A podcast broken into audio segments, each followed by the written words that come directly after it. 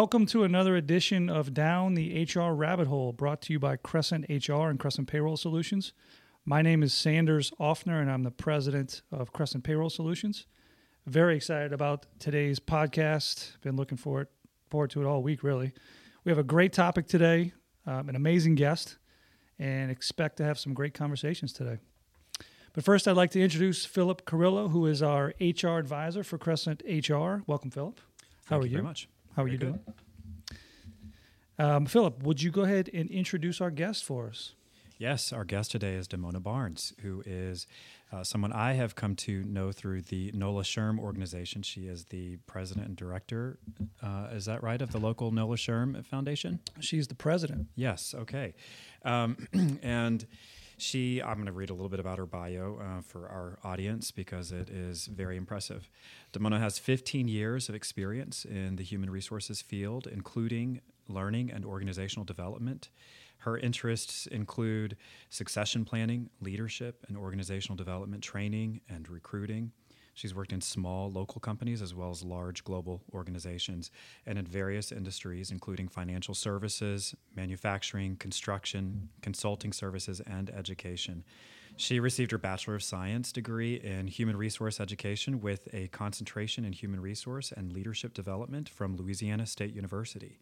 She has also obtained her SHRM SCP certification through SHRM and SPHR certification through HRCI. Damona is currently the president of the New Orleans Society of Human Resource Management, or NOLA SHRM as it's locally known.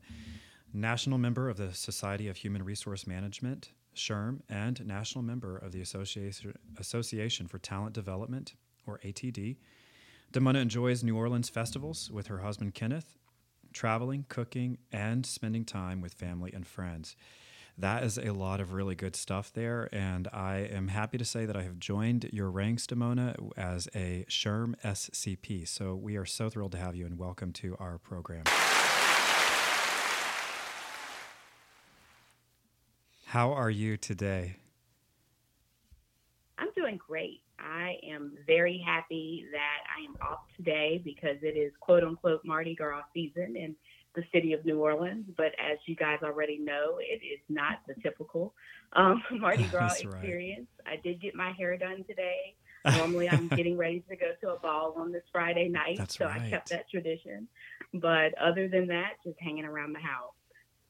Wow, are you going to uh, have a little wine or anything to celebrate just in lieu of the normal Oh, festivities? Absolutely. I made sure to get a gallon of margarita from Superior Grill yesterday before all the bars shut Good down. for you. Yeah. Yeah, that I'm sounds like you're a prepared step to ahead be of home me. for five days now. that is wonderful. Um, uh, like I said over and over again, we really are happy to have you. And the the point of this podcast today is really to set the tone for the next hundreds of podcasts for Crescent HR and Crescent Payroll Solutions. And who better to have with us than the president of NOLA Sherman, someone who thinks every day about goal setting. Um, tell me a little bit about. I've read a little bit, obviously, about your passions and some of the things that you're excited about locally. But can you tell me a little bit more about some of the things that drive you and personally?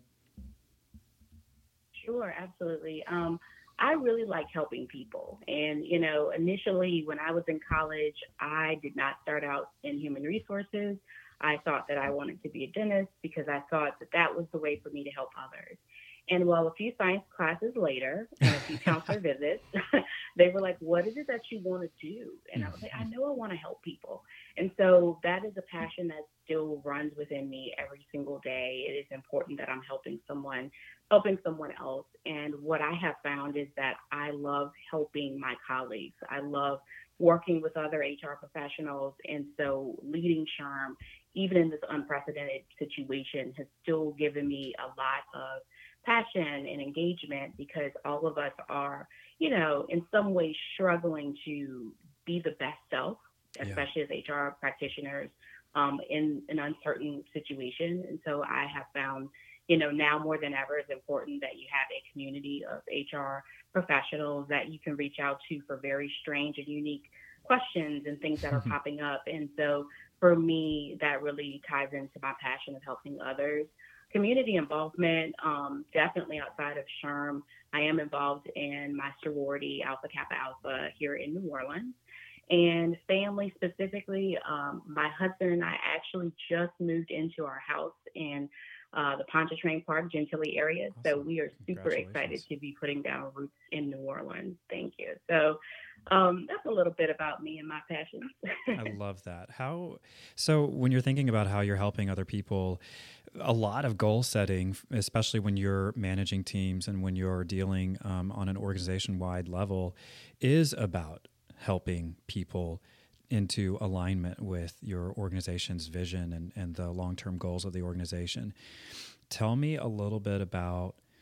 I mean, you could talk really about anything, but what are some goals that you're excited about this year? Um, and maybe even how have you kind of conceptualized the goals for the year? What drives those decisions and, and you know, how you implement them? So I'll, I'll kind of zoom out a little bit and say that one of the things that I feel personally came out of 2020 and, you know, even continuing on into 2021 is living in the space of uncertainty, not knowing exactly what's going to happen, even if you have a plan, being flexible and understanding that the plan is going to change. And I think that 2020 kind of gave us an opportunity to learn how to do that and do it well. And I feel personally that 2021 is the way to continue to stay steady with the uncertainty, knowing that things are going to change, but focusing on what you can do. And for me, even on the NOLA SHRM side, it's making sure we're providing relevant and good content to our HR uh, practitioners here in the greater New Orleans area. But even within my own organization, um, working at Warren Easton, it has been an amazing and heartwarming, uh, heartwarming experience working with educators and you know, hearing them out and listening to their concerns and trying my very best to make sure that we're making decisions that, you know, includes everyone. And, you know, if we can't do something, we try to be transparent, you know, but I think the biggest part of it is understanding that we can't make big strategic plans and goals like we normally would, mm-hmm. but staying true to making sure you're providing the level of care and service um, to members within your organization to me is number one. I try to make sure that I'm responsive and answering questions and authentic and, and truly transparent as I can be.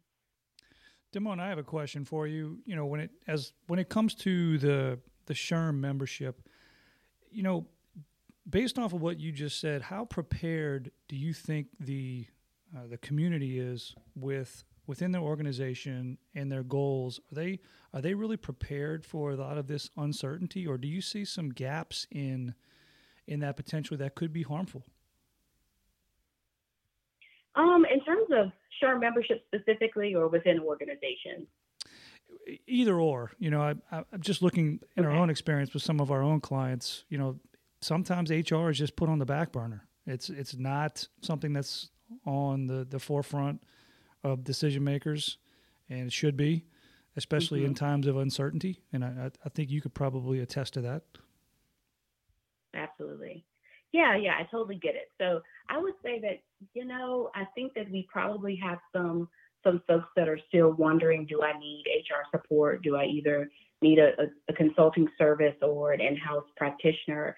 I think that people are probably having those discussions a little bit more now than ever before because of all of what has occurred. And I think that nobody's 100% prepared for anything that's happening, but at the same time, I think we do have leaders asking those questions and trying to determine what is the best way to be supported yet protected in terms of you know their liability as a business. So I think that people are having the discussion. HR is certainly, you know, I think for the longest time we wanted to be at the table. We are at the table now. Like we've been at the table, but we're really at the table now. I can say mm-hmm. specifically with my own CEO, he's calling me, he's checking in, he's popping in my like it, it is a you know a, a transparent conversation where it's like, what do you think about this? How should we move with this?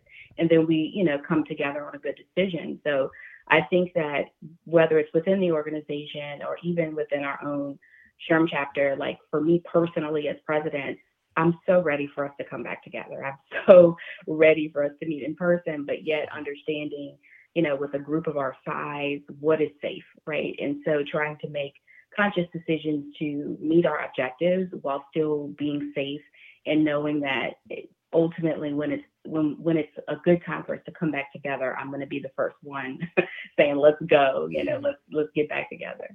That's really amazing. This is Philip. I I am impressed by the amount of reliance uh, that I see across organizations across industries on HR these days. It really is becoming more of a cornerstone of business operations rather than a kind mm-hmm. of touchy feely feel good you know there was never really a lot of sensibility about the practicality of having an hr presence in your decision making mm-hmm. and it is kind of exciting to see that so i really appreciate that perspective that you just brought how do you so obviously there's there's value that you're bringing how do you bring that value though are you looking at are you reading science reviews are you are you reading statistics and, and bringing those to the table? When you're sitting at a meeting with your CEO, how do you demonstrate that your perspective is valid, well thought out, and worth listening to?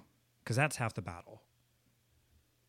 Right, absolutely. And so, being relatively new to my organization and in a new industry, one of the things that I make sure to let him know is I don't know everything about mm-hmm. education and I don't know everything about human resources, but I know what I know and I know what I don't know. And the things that I don't know, I'm never ashamed to reach out to others within my own HR community, reach out to SHRM resources, because a lot of times there's someone with an answer that has experience in an area, even if you don't. And so for me, making sure that I answer questions that I know my boss is going to ask me mm-hmm. in advance. And so being prepared with, you know, what are the typical questions that are going to come up? How are we going to execute this? Um, especially specifically within our organization, very much a face to face paper moving type of an organization. However, we've had a significant portion of our workforce that is working remotely. And you know, honestly working remotely for a very extended period of time. And so for me, um, being able to use and leverage technology has been very important. Um, I think it's funny because a lot of the staff I haven't met, but they've gotten emails and touch points from me. And, you know, I'm looking forward to when they do come back into the building so I can go around and meet everyone because, you know, you can't lose that, you know, that touch that you need to have with, with staff. But to be prepared, I try to make sure that I've done my research. If I don't know something, I'm asking, and I'm not afraid to say that I don't know something, and I'll come, I'll come back with an answer. It's amazing too the opportunity that you have in the remote, which is like you said earlier, quick responsiveness. That's mm-hmm. rapport building in a way that is uniquely special actually. I mean i think in my experience in recruiting in the past when i was able to have long drawn out communication with people before i ever set eyes on them face to face and we would have incredible rapport because i imbued my emails with the personality and with the personal touch and the empathy and the concern and that's pretty cool actually. I mean i think what you're just what you hit on is this incredible opportunity that we have despite these less than ideal circumstances to have the personal connection. I think i love that that.